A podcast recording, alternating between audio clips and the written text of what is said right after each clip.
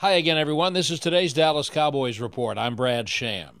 The good injury news for the Cowboys is that they think, emphasize think, they might get Dak Prescott, Connor McGovern, and Jayron Kearse back sooner than first feared.